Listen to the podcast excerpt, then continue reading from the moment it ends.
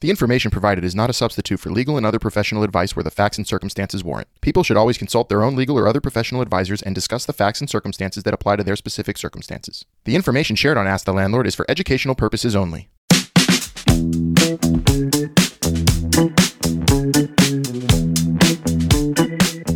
Hello, everyone. Welcome back to Ask the Landlord with your favorite landlord, Albert Dweck. I'm Melissa. I'm one of Albert's producers and a former New York City renter. And together, we're going to be asking this landlord some juicy questions.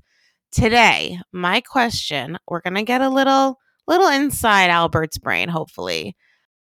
What's a juicy story you can share with us about your experience as a landlord? Maybe a crazy experience that like no one would know about. Let's hear it. Well, Melissa, it's uh, you know, being a landlord certainly is, uh, has its dramatic times. You know, you can imagine you you deal with so many people, and you know, it's uh, there's a range over the years of situations or whatnot. I you know, I I can I can think of so many, but uh, you know, there's a lot. One uh, one comes to mind where it was a really uh, it's a good lesson uh, for landlords and for tenants. Um, I was buying this building. I won't say where it is. Um, it was about 40 apartments. And we're in contract to buy it. And for whatever reason, it was like a third vacant. So it had like 15 vacancies or something, or a dozen vacancies. And we said to this seller, we're like, what are you doing? Like, we're, we're supposed to buy a building that's occupied you can't we're not going to buy the building if it's all has all these vacancies. So and this was early on i said to the guy i said fill it up. Mm-hmm. so he said okay. So we had a certain deal that he was supposed to fill it up by closing.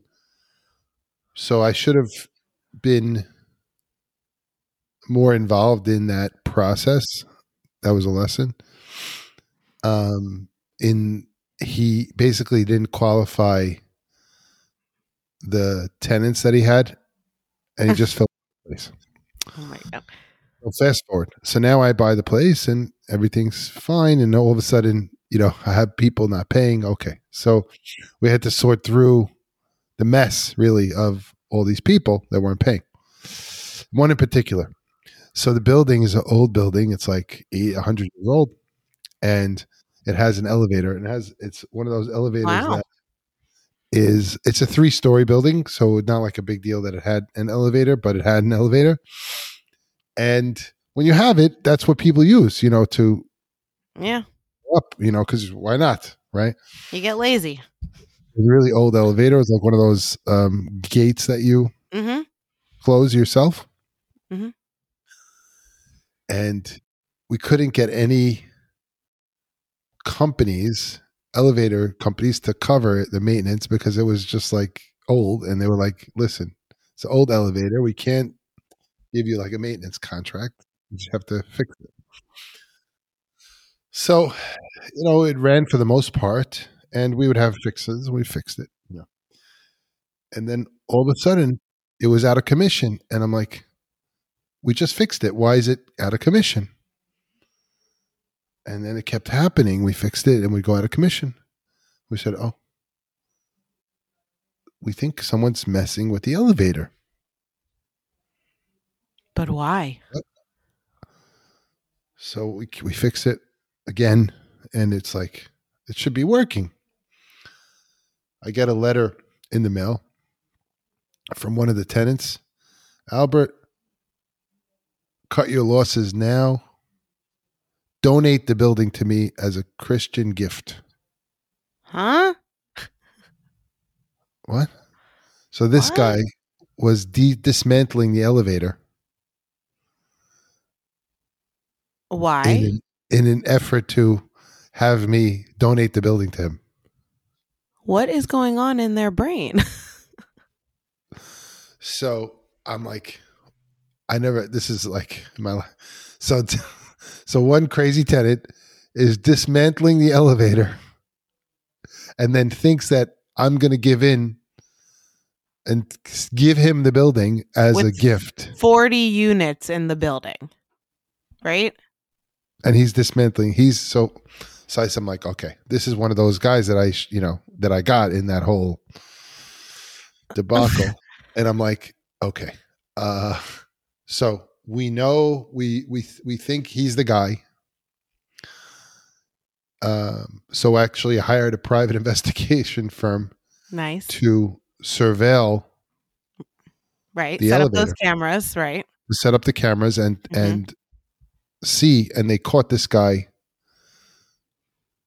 In the act. dismantling the elevator So then what happens?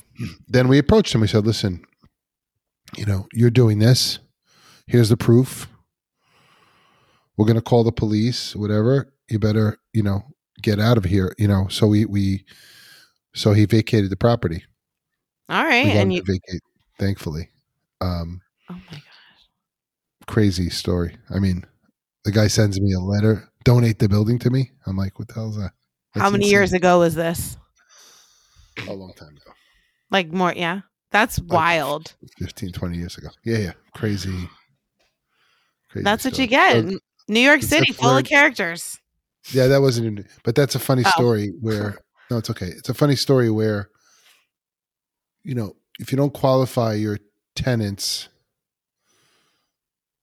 properly and as a tenant also you want to make sure that the building is the right place for you Mhm. you know um so i think that's a lesson to everyone it's like you know make sure and and you know when you're looking for a place to live make sure it's the right place and Mhm. when you're for for whatever reason you know we all have different needs you know and then as a landlord also it's like make sure you you know have the right people so unfortunately that person that we mentioned you know has had some kind of Mhm.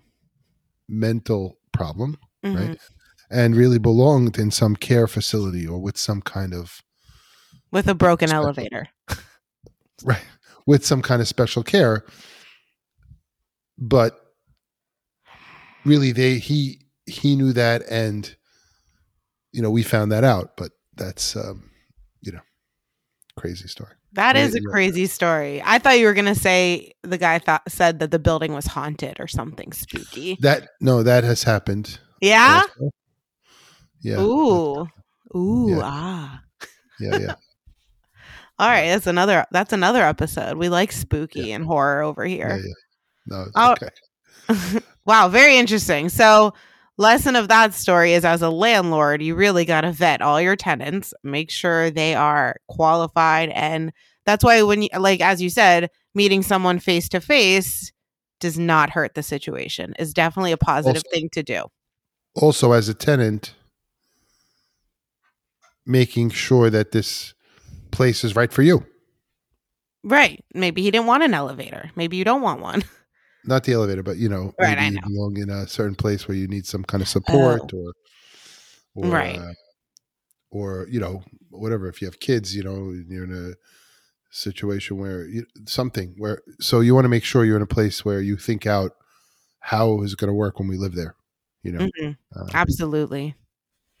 yeah sometimes you don't know till you get there but it's important to uh, hmm try All right. Thank you so much. That was a really good that was a good story to hear. I've never heard anything like that. So thank you.